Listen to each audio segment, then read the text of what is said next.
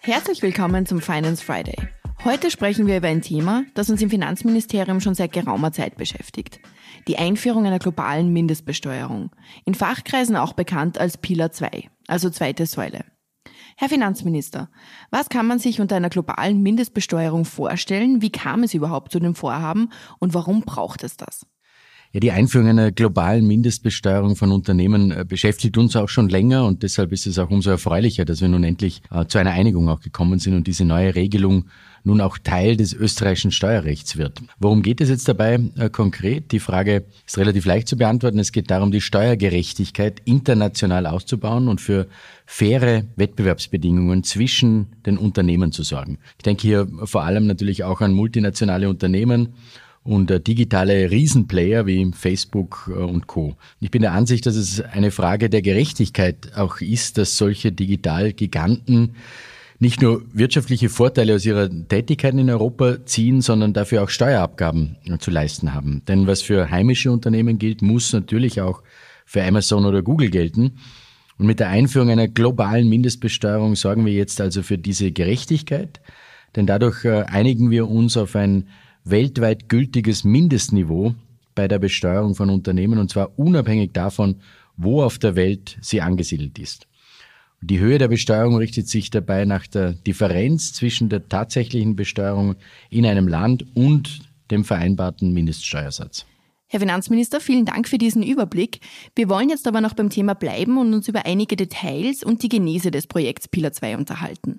Es freut mich daher ganz besonders, dass ich heute einen Gast und ausgewiesenen Steuerexperten im Finance Friday begrüßen darf, der uns für einige Fragen zum Thema zur Verfügung steht. Gunther Meyer ist nicht nur Sektionschef für Steuerpolitik und Steuerrecht im Finanzministerium, sondern war außerdem federführend an den Verhandlungen rund um die Einführung der globalen Mindestbesteuerung auf OECD-Ebene beteiligt. Herr Sektionschef, vielen Dank, dass Sie da sind. Vielen Dank für Ihre Zeit.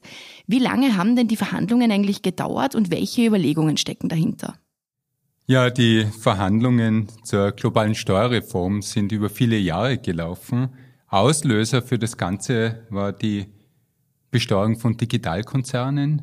Die großen Digitalkonzerne mit ihren neuen Geschäftsmodellen zahlen zu wenig Steuern. Das Steuerrecht verlangt ja an sich eine Betriebsstätte in den einzelnen Ländern. Das bedeutet, man braucht eine physische Präsenz in den einzelnen Ländern. Und Geschäftsmodelle wie zum Beispiel von Google, die funktionieren ja ohne physische Präsenz. Da kann man die Verträge dann direkt mit einer Europazentrale, meistens in Irland, schließen und den betroffenen Marktstaaten entgehen Steuereinnahmen. Vor dem Hintergrund ist dann die sogenannte Säule 1, auf Englisch Pillar One, so quasi erfunden worden. Bei Pillar One geht es um eine Neuverteilung von Besteuerungsrechten. Da sollen die Marktstaaten mehr an Steueraufkommen bekommen. Und die Grundidee war, dass die allergrößten Konzerne weltweit genau in diese neue Regelung hineinfallen sollen, mit Umsätzen von über 20 Milliarden. Das sind also wirklich die größten auf der Welt und die auch hochprofitabel sind. Wie es beim Pillar 1 weitergeht, das wissen wir jetzt momentan nicht ganz genau weil die meisten Konzerne, die da reinfallen, sind US-Konzerne und die USA zieren sich noch etwas. Die haben natürlich die Motivation, dass, wenn es zu Pillar 1 kommen sollte, die nationalen Digitalsteuern abgeschafft werden müssten. Österreich war ja Vorreiter und hat eine solche Digitalsteuer eingeführt. Wir reden jetzt aber konkret über Pillar 2, Säule 2, das ist die globale Mindestbesteuerung von zumindest effektiv 15 Prozent. Und hier ist man weiter als beim Pillar 1. Das war interessant in der Gesamtentwicklung, dass eben der Pillar 2, obwohl auch nummeriert mit Nummer 2, dann Pillar 1 überholt hat und sich die Staatengemeinschaft 138 Staaten weltweit darauf schneller verständigen konnten. Wir sind also jetzt dabei, diese EU-Richtlinie in nationales Recht zu gießen. Wie sehen denn die konkreten Umsetzungsschritte dabei aus? Ja, wie Sie sagen, es geht um die Umsetzung einer EU-Richtlinie. Aber bis diese EU-Richtlinie verabschiedet werden konnte im Dezember letzten Jahres, ist ein ganzes Jahr vergangen. Das waren intensivste Verhandlungen auf EU-Ebene. Basieren tut das Ganze auf Entwürfen aus dem Jahr 2021, auf OECD-Ebene und auch erste Ideen auf EU-Ebene. Wir sind jetzt in der konkreten Umsetzung. EU-Richtlinien sind in nationales Recht umzusetzen und wir haben eine Umsetzungsfrist bis Ende dieses Jahres.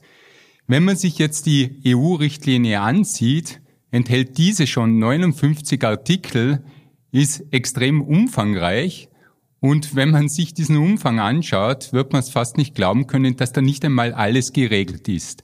Deshalb haben wir ein eigenes Projektteam aufsetzen müssen im Finanzministerium. Projektleiter war bei mir der Fachexperte Dr. Schilcher.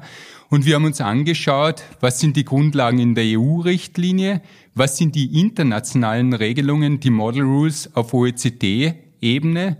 Und dann haben wir uns auch angeschaut, was machen die Deutschen? Weil die Deutschen haben bereits einen Referentenentwurf und einen Regierungsentwurf, das ist eine Art Regierungsvorlage, bereits verabschiedet.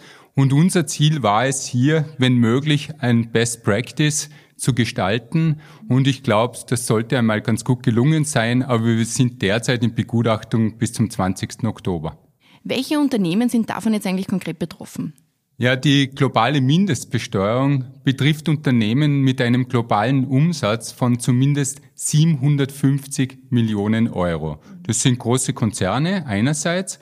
Interessant in der Analyse ist, dass Österreich ein spannender, wichtiger internationaler Wirtschaftsstandort ist, glücklicherweise. Deshalb haben wir recht viele oberste Muttergesellschaften, also österreichische Konzerne. Das sind 120 österreichische Konzerne, die in diese Regelung fallen. Diese 120 österreichischen Konzerne haben im Inland knapp 2400 Tochtergesellschaften.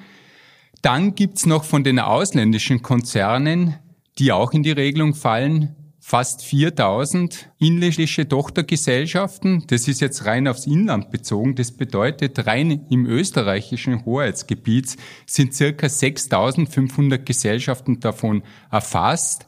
Und die österreichischen Muttergesellschaften haben natürlich auch noch Auslandstöchter, die dann im jeweiligen Ausland darunter fallen. Und das sind noch einmal 7000 äh, Konzerngesellschaften. Man sieht, das hat auch für Österreich eine große Bedeutung.